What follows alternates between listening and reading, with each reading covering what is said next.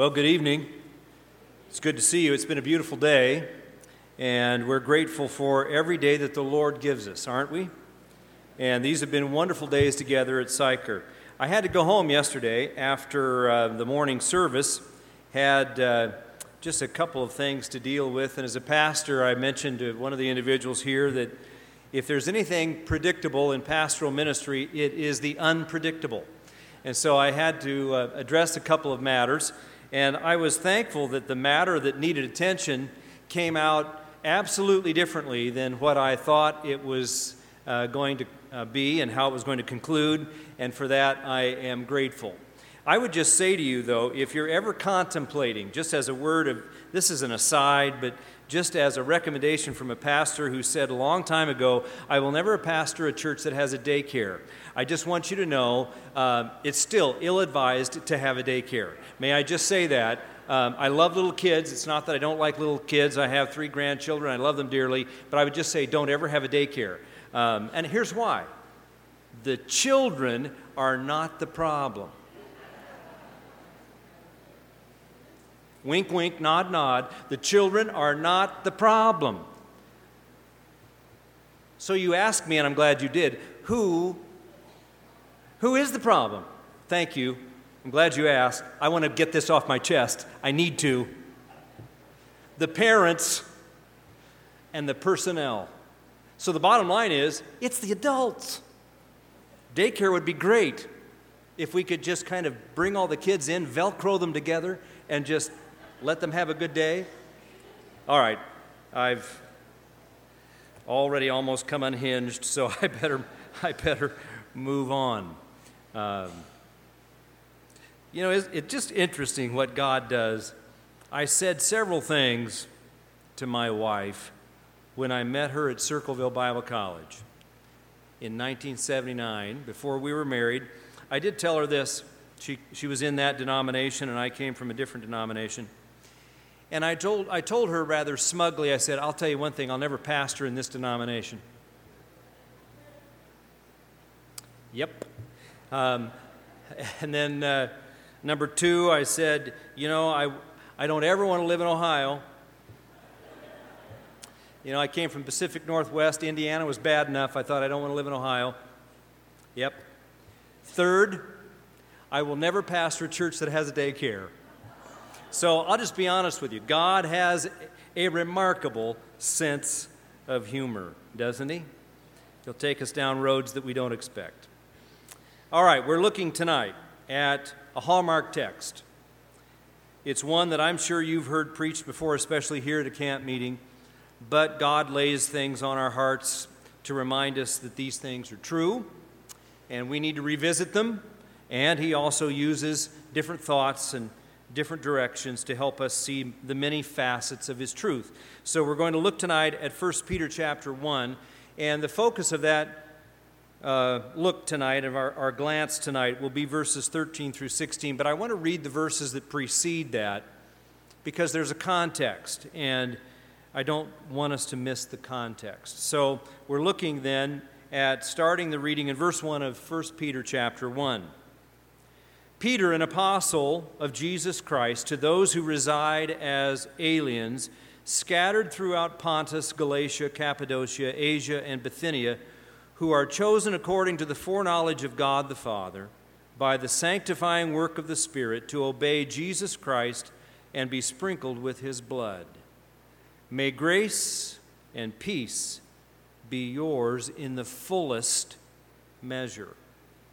Blessed be the God and Father of our Lord Jesus Christ, who, according to his great mercy, has caused us to be born again to a living hope through the resurrection of Jesus Christ from the dead, to obtain an inheritance which is imperishable and undefiled and will not fade away, reserved in heaven for you, who are protected by the power of God through faith for a salvation ready to be revealed in the last time.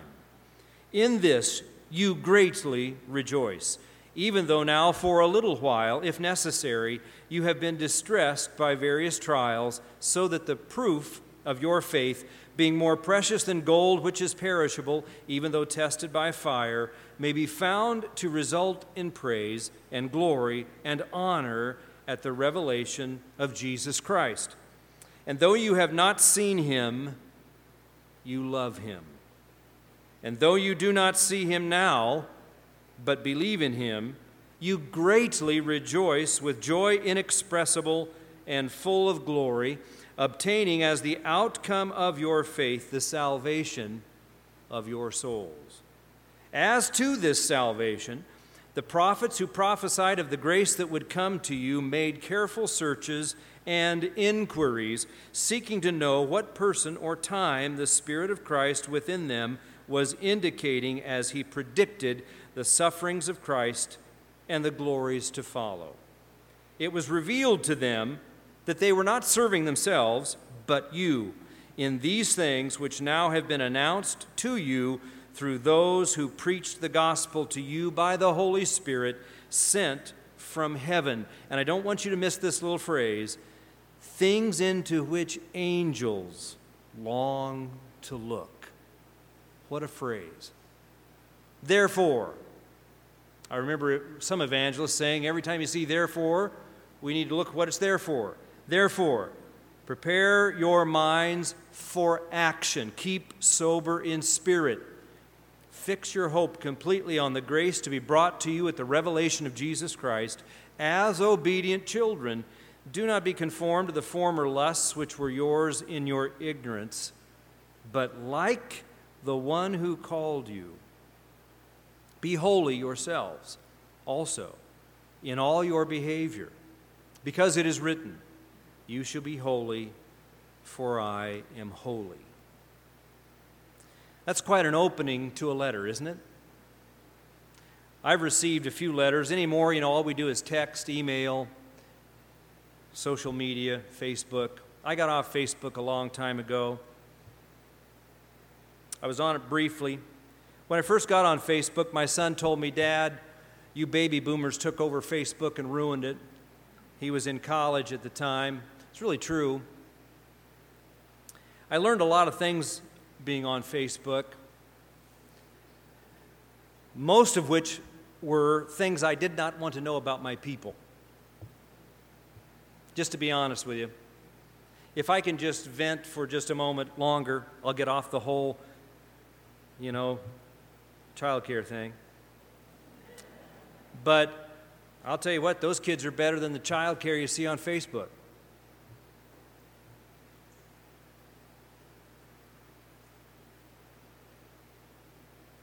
I got off of Facebook because I didn't want to see, in many respects, just how foolish, how self centered a lot of my people were. Boy, it's quiet in here. If anything, social media has given us, it has given us an unchecked opportunity to just live a selfie life. A selfie life. You know, there was one person on there who's a friend, lives out in Oregon, but I thought, how many pictures of yourself can you take in one day? What is physically possible? Isn't that an interesting phenomenon, though? You just see where people spend their time. Now, if you were wondering if that's where I'm going, I'm not. I just put that in for free and uh, hope it can be of encouragement to you. One of the one of the women in my Sunday school class not too long ago said, Pastor, you never contact me, t- contacted me about such and such. And I said, I did not know that this was happening. She said, I put it on Facebook. I said, I don't live on Facebook. So call me, speak to me, use words to me, form sentences with me. Let's have a conversation as human beings. One of the things that Paul or Peter mentioned in this text is in verse 2, this idea of foreknowledge. And I came across a quote by John Wesley that I thought was just excellent. I wanted to share with you as we get into this text. He said, strictly speaking, there is no foreknowledge, no more than after knowledge with God. But all things are known to him as present from eternity to eternity. Election in the scriptural sense is God's doing anything that our merit or power has no part in. The true predestination or foreappointment of God is this, and then he offered three points. First, he that believeth shall be saved from the guilt and power of sin. Second, he that endureth to the end shall be saved eternally. Three, they who receive the precious gift of faith thereby become the sons of God. And being sons, they shall receive the Spirit of holiness to walk as Christ also walked. Then he went on and said this Throughout every part of this appointment of God, promise and duty go hand in hand. Note that. Promise and duty go hand in hand. All is free gift, and yet such is the free gift that it depends in the final issue on our future obedience to the heavenly call. Other predestination than this, either to life or death eternal, the Scripture knows not of. So, what he was saying was this there simply isn't any kind of promise in God's Word to you or to me that doesn't also require of you and me obedience. There isn't anything that God gives as a gift that doesn't require some duty to it and some obedience in it. God doesn't just arbitrarily save us or sanctify us. He actually makes the gift available to us, but He also demands that we work. He demands that we don't receive the gift by works, but that we work in cooperation with what He expects of us so that His gift can be applied to you and to me in its fullness. He expects duty and He expects obedience. The work of our triune God never is coercive, never does He bypass our free wills, never does He opt to eliminate the responsibility to obey. He never eliminates that. He doesn't override or nullify our wills, but He preveniently enables our wills to choose the good. Aren't you thankful for that? You and I have been affected by sin to the point where our wills or our ability to choose are almost completely blunted. But prevenient grace that comes from the operation of the Holy Spirit makes it possible for you to choose. We are grace aided even in our response to God. He enables us to be able to choose. He never ever overrides our will, but He will encourage our wills, He will invigorate our wills, so that that which was disabled by sin can be made alive to be activated to respond to Him so that we avoid deeper and deeper enslavement. And for that, we ought to give God praise. Now, these people are clearly believers. They have been affected by the blood of Christ. They have experienced new birth. Peter testifies about that. They have a new hope. They have a new life. They have new faith. They walk in newness of life. They have also encountered a form of sanctifying grace. We would look at that, Wesley would call that initial sanctification. They have encountered great grace. And as John Juneman reminded us tonight, being forgiven is no small thing. Having our sins forgiven and getting a beautiful, innocent do over in life is a marvelous gift from God and we ought to thank Him for that. They were born again to a living hope.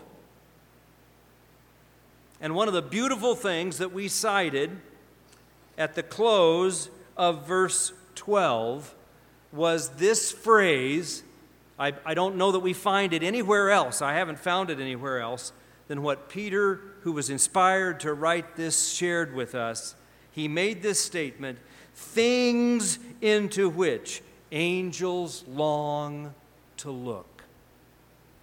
The grace of God, His redemptive purpose in Jesus Christ, the power of the blood of Jesus Christ, not only to offer us forgiveness of our sins and new birth, newness of life, but the application of that same blood to cleanse us from all sin and change us on the interior of our life and make us absolutely hungry after the very presence of God who is holy. Therefore, we want holiness as well.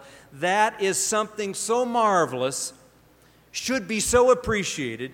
God should be so glorified and honored and praised that angels perch in a way just trying to get a glimpse of how this all works out in us. Isn't that a wonderful picture?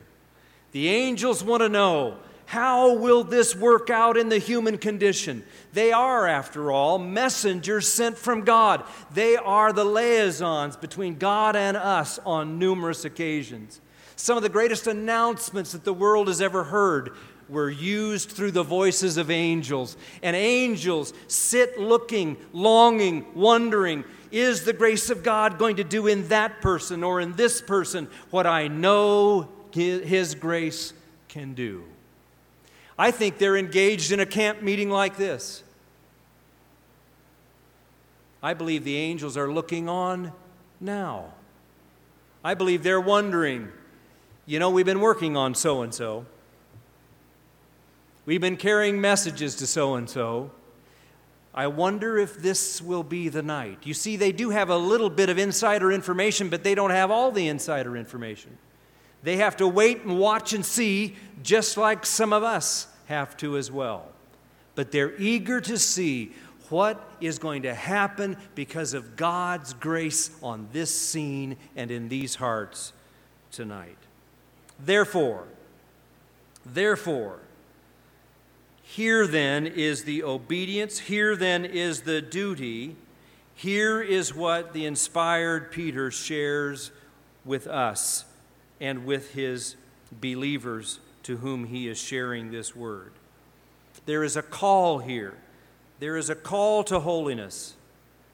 Wherever we look at any of the places where we are called to be holy, I want us to understand what this word call means before we move through the rest of this message and the rest of this text, I want us to understand that the call that God gives to us is one that is sobering, it is urgent, there is an appeal to it that you and I cannot nor should we miss. There is an urgency to it that we should not put aside. I grew up in a home where we had family devotions every night except for Sunday. My dad was a pastor, and let me tell you something. Not only was he kind of a thundering presence in the pulpit and um, could preach the varnish off the pews, but he was also uh, an intimidating figure when we just had family devotions. Every one of us, probably, if we got together later and talked about it as, as kids, five of us, we not only would listen to a Bible story or have something applied to us from God's Word, and we would be asked questions about it, and you never knew who might be called on at what time.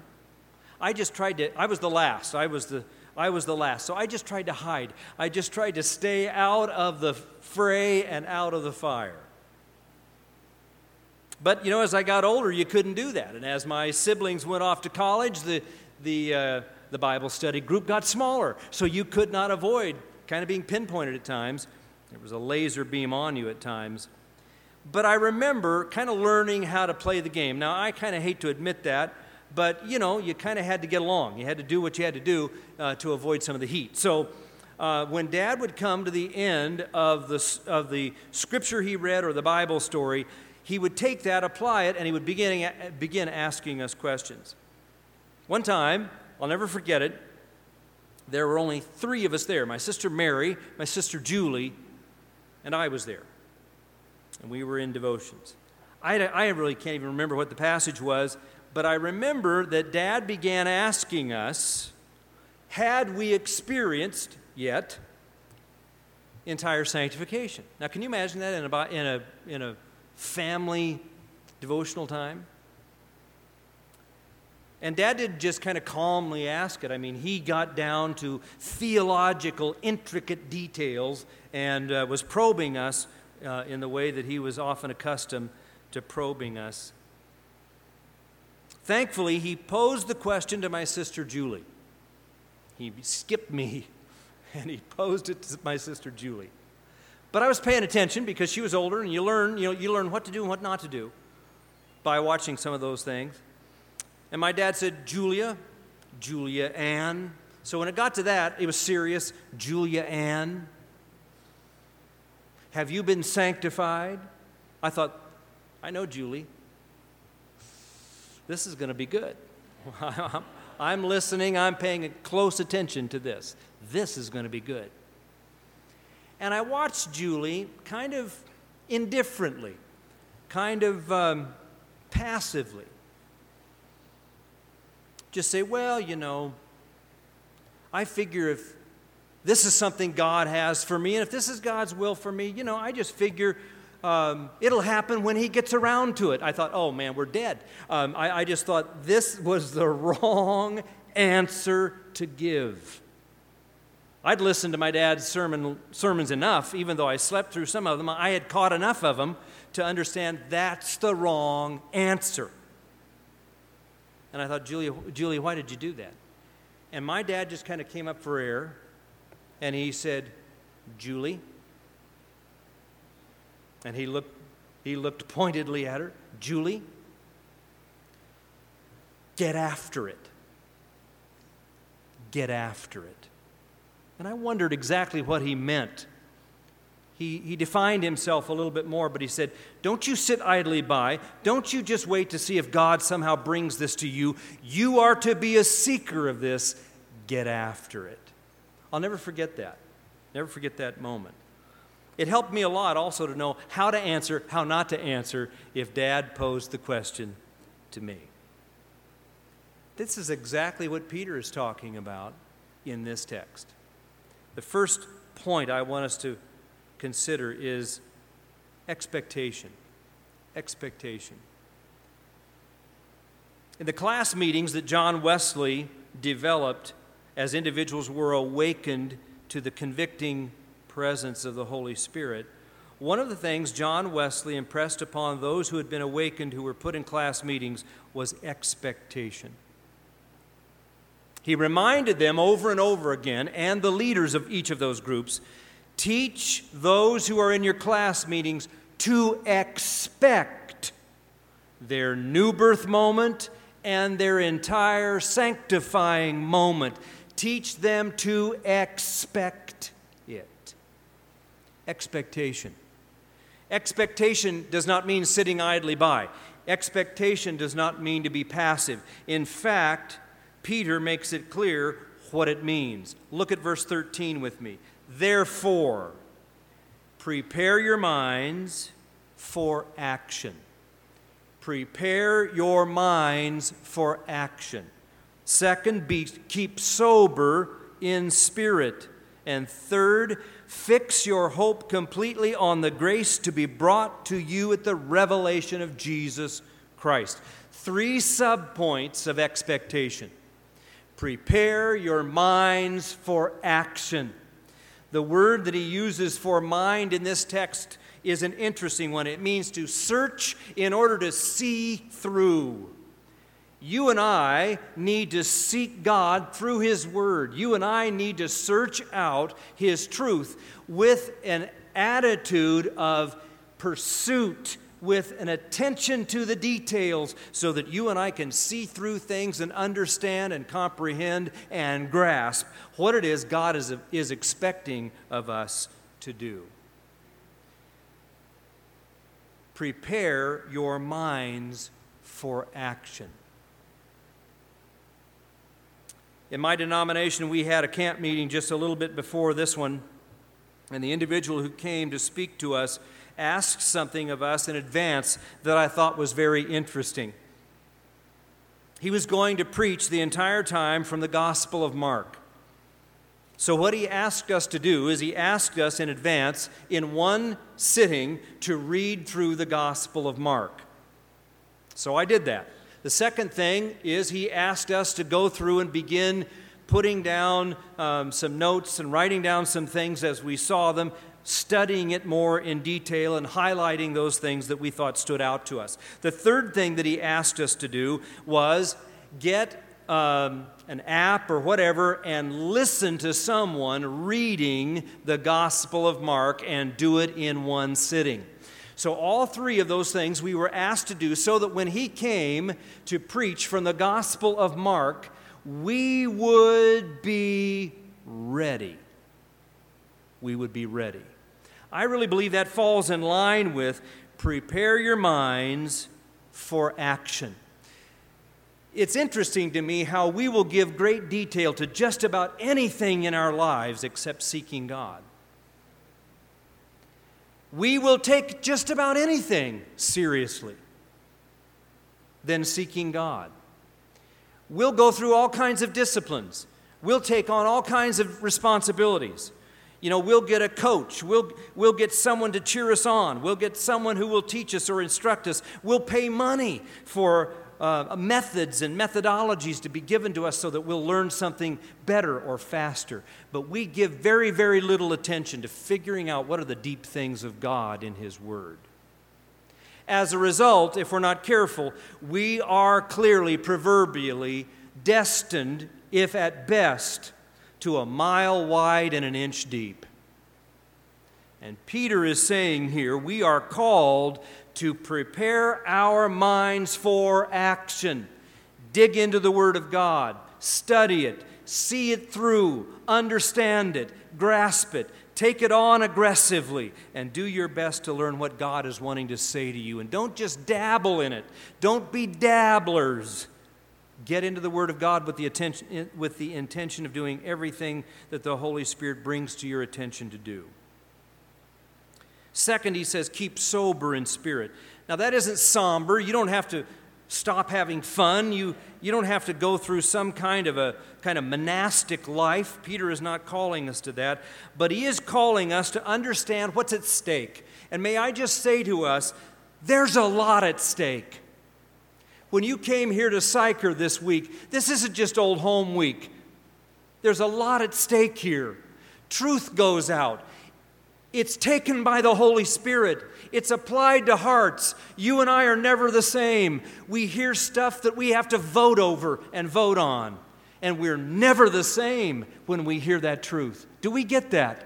We don't just sit idly by, it just doesn't bounce off of us. No, we hear things. The Holy Spirit quickens it to our hearts, and we are never the same than when we first showed up. This is serious business, friends. Heaven and hell await the outcome of whether or not we do what God wants us to do. Are we aware of that? Or have we forgotten that? Or have we decided there is no hell? Well, bless your dear hearts. I don't encourage you to give that a try. May God help us to be sober in spirit.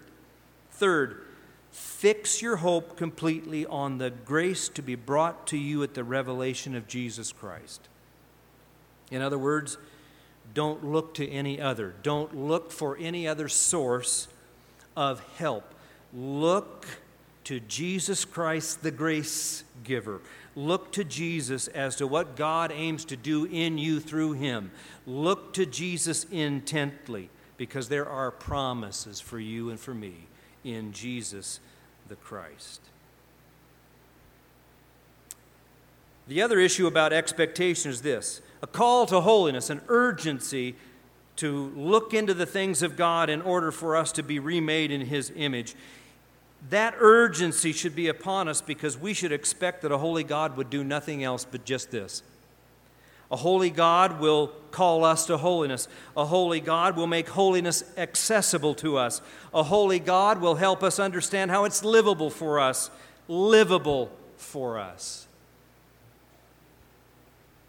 You know, tomorrow, with God as my helper, I want to spend a little bit of time in the fact that, you know, I think of my age right now, where I am, and I don't think that I am the age that I am, but then I look in the mirror and I realize it's sadly true. But when I realize the age that I am, there are certain things that have really, really, truly begun to sink in. And one of the things that has really begun to sink in is this. At a point in our lives, and please understand this, I'm not talking about a perfection that is unattainable, but I am saying we ought to be better than when we started out. And if we have defective temperaments, and we all do, by the way, just ask someone who knows you well.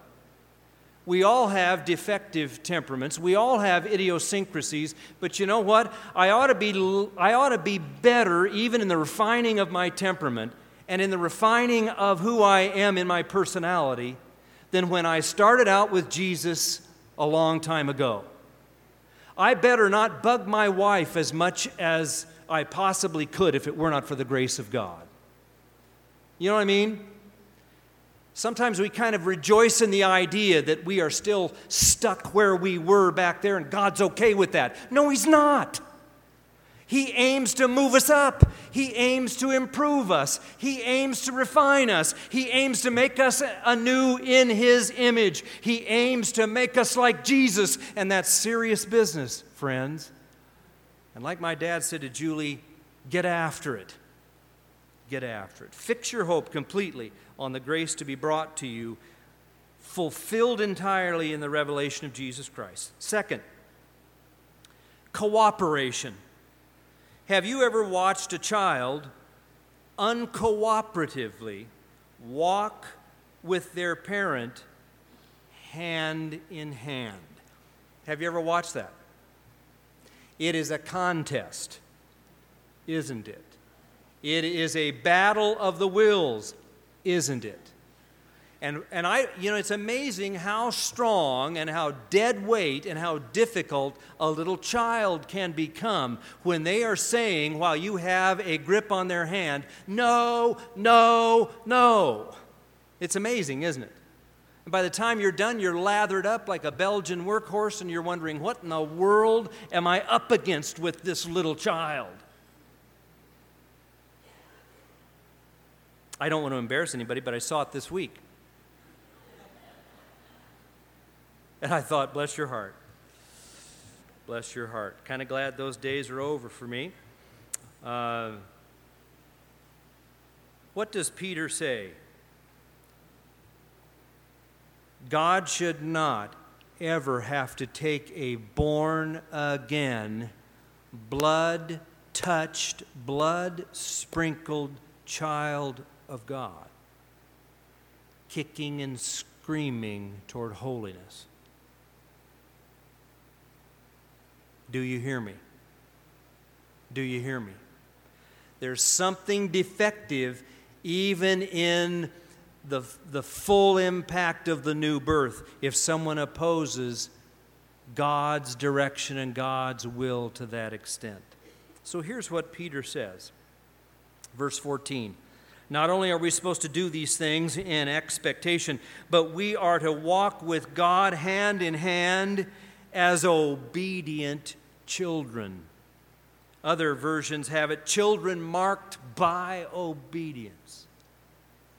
So, if there's anything that ought to single us out as folks who hear the message of holiness, we should be compelled to cooperate with the God who is holy, who is calling us to be holy, because if we love Him at all, and the newborn should, if we love Him at all, we love who He is, we love what He's about, we love all that comes with Him, and we want to be like Him.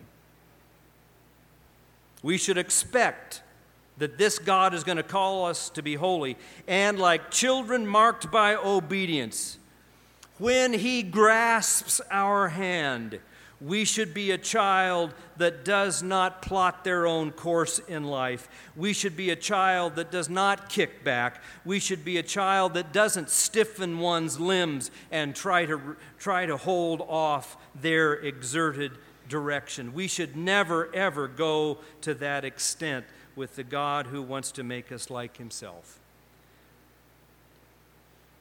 Obedient children are dependent upon their parents, they are dependent upon their elders to lead them. The Holy Spirit will lead the believer in holiness if we choose not to revert to our old way. Because what Peter says is this, and it's quite a warning as obedient children or children marked by obedience, do not be conformed, molded by, or back into the pattern of the former lusts which were yours in your ignorance.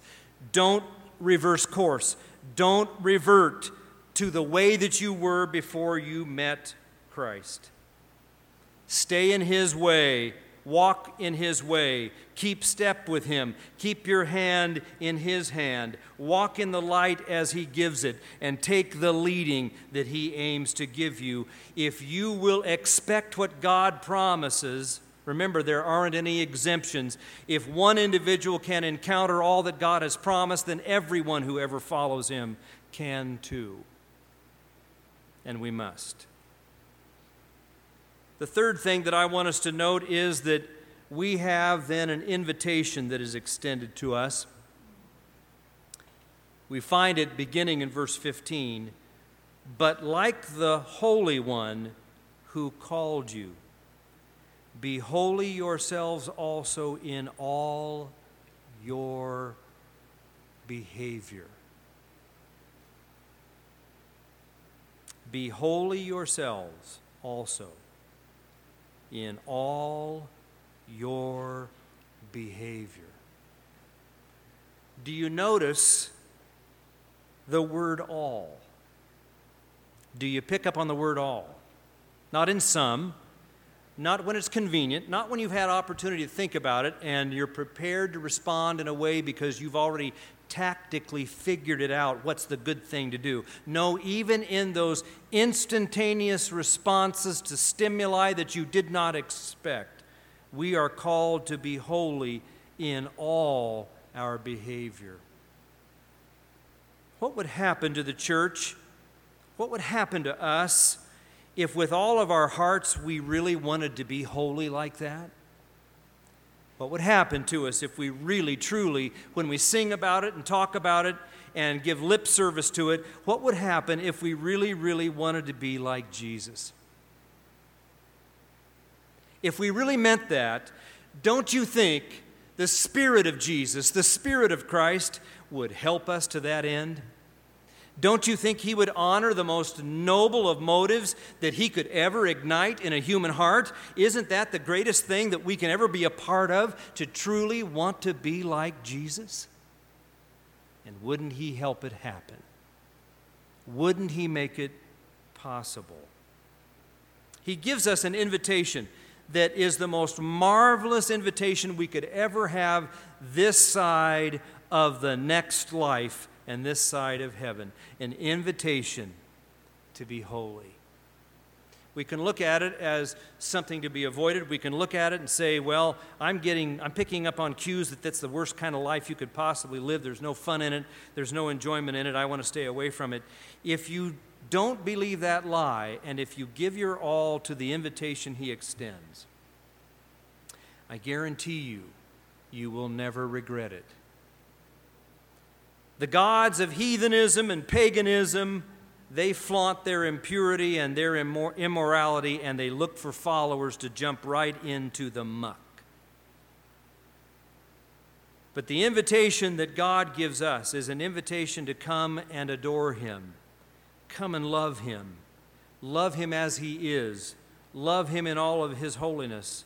It's an invitation to come and love Him, which ultimately leads to imitation. So the invitation inclines us and moves us toward the privilege and the opportunity of adoration, which ultimately opens up the opportunity to look like Him, sound like Him, be like Him, to imitate Him. We will love God. We will love who He is. We will, uh, we will love all that comes with Him we will want to be like him. When I was driving back from Lancaster today and praying along the way, and don't worry, I don't close my eyes, um, God understands. And boy, the traffic was a mess today to get back here. I mean, it really was. It was just kind of interesting. And on some of these roads, you can't pass for 30 miles. And I was behind a dear, loving person, dear soul, wonderful soul, I'm sure, that uh, never ever had to heed the 35 mile an hour signs because they weren't even doing 35. So I prayed all the more as I was making my way back here, wondering if I'd make it before the bell. I told Matt earlier, then I heard the bell right before 7 o'clock, and I was totally confused. I was in my room and I thought, I've heard the bell, I heard the bell, I heard the bell. Then I heard the bell again and I thought, oh my, I'm not ready. So I hurriedly got ready and almost ran down here and uh, caught the kids. It was fun to catch the kids. So it was kind of a frantic deal getting here and then getting down to the service.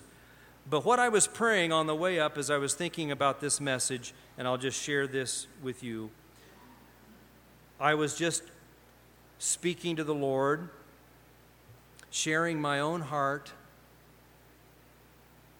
talking about my own life, my own tendencies, my own temperament, my own personality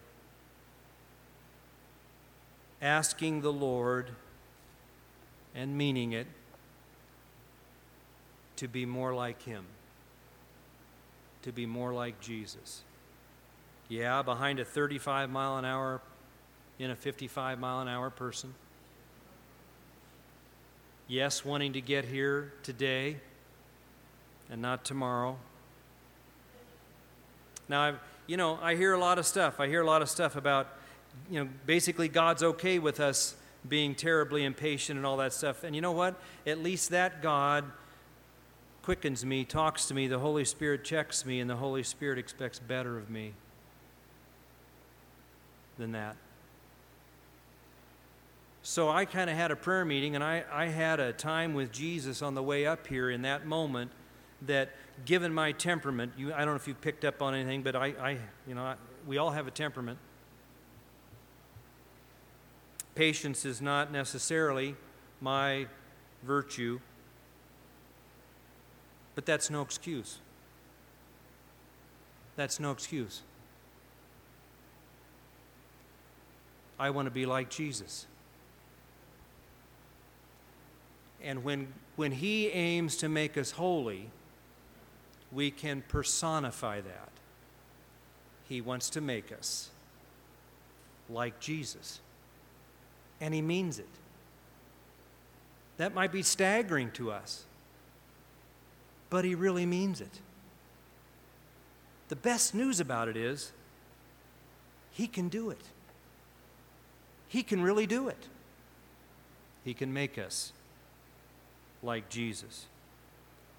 The motivating compulsion to be holy has to be linked with the prevalent pursuit to love God with all of our being, to love Him as He is, to want a relationship with Him as He is, to appreciate His character as He is, understanding that He is holy, His name is holy.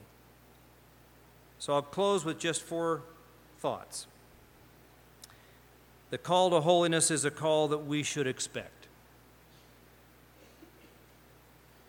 A call to holiness is a call we should want from a holy God. Think about this. I don't know of any sane pastor, I don't know of any sane layman that says, Oh, I hope to be a part of an unholy church. Just go to a lot of board meetings and you figure that out that we're not there. It's, it's exactly what we ought to expect. It's also exactly what we should want. It's also what we hear from a holy God.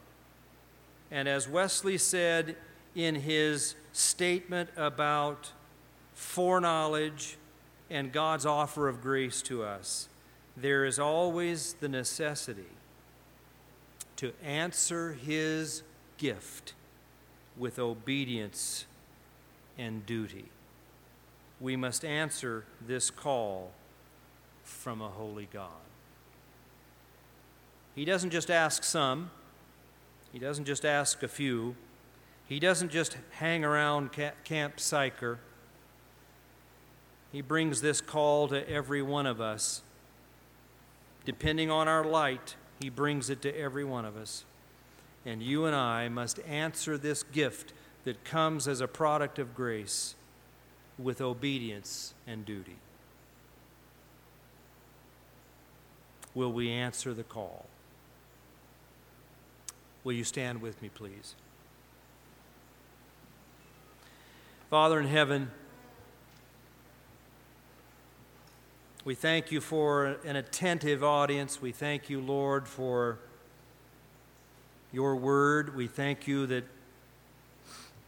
you're here at, in this place and you are at work. We may not see it, but we know you're at work. We may not even observe what you're doing around us, but we know that you are at work. Help holiness to be more than just a, a moniker or a slogan to us. Help us to understand this is your invitation for us to be like you. Help us to seek you, get after it, and pursue you, to know you in this way. If there's someone tonight that just needs to offer obedience, needs to take a step of faithfulness, we pray, Lord, that you would draw and compel that person to make this a night of coming after you with a, with a mind ready to act. In Jesus' name we pray. Amen.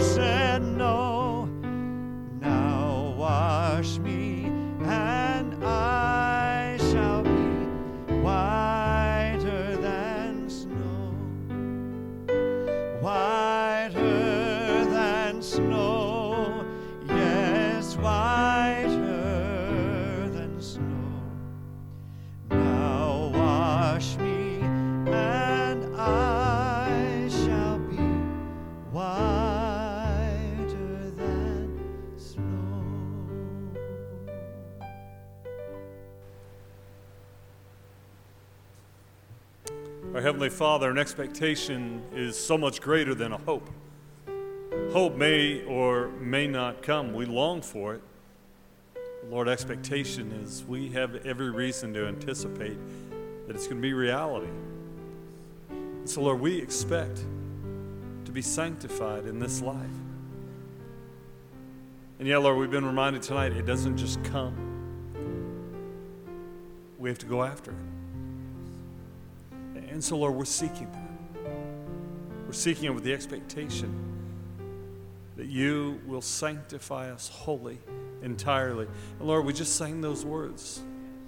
Those who seek you, you will never say no. And so, Lord, in these moments, we come seeking you. Lord, for some of us, maybe it's that first time of, of saying yes to you. Lord, we have sensed your grace at work in our lives, but we've held you at arm's length. But Lord, no more. And tonight, we want to say yes. And so, Lord, let that happen. Lord, for others of us, we are longing to not only have the, the symptoms of our sin dealt with, but to deal with the root of it. And so, Lord, we're longing for sanctification. And and so we come to you, and you never turn us away, you never turn us down. So, Lord, whether it's on an altar of prayer, whether it's we make the place we stand tonight, or the place we sit, an altar of prayer for those who are online. Lord, may this be that day, that moment, when you who never say no hears a yes from us. And that invitation to imitate you, to be more like Jesus in every way. Lord, it's what we long for. As we go now from this time of worship, Lord, don't let us go if you're still stirring our hearts to move. Lord, we know we respond. May we respond rightly. We ask it all in the name of Jesus. Amen.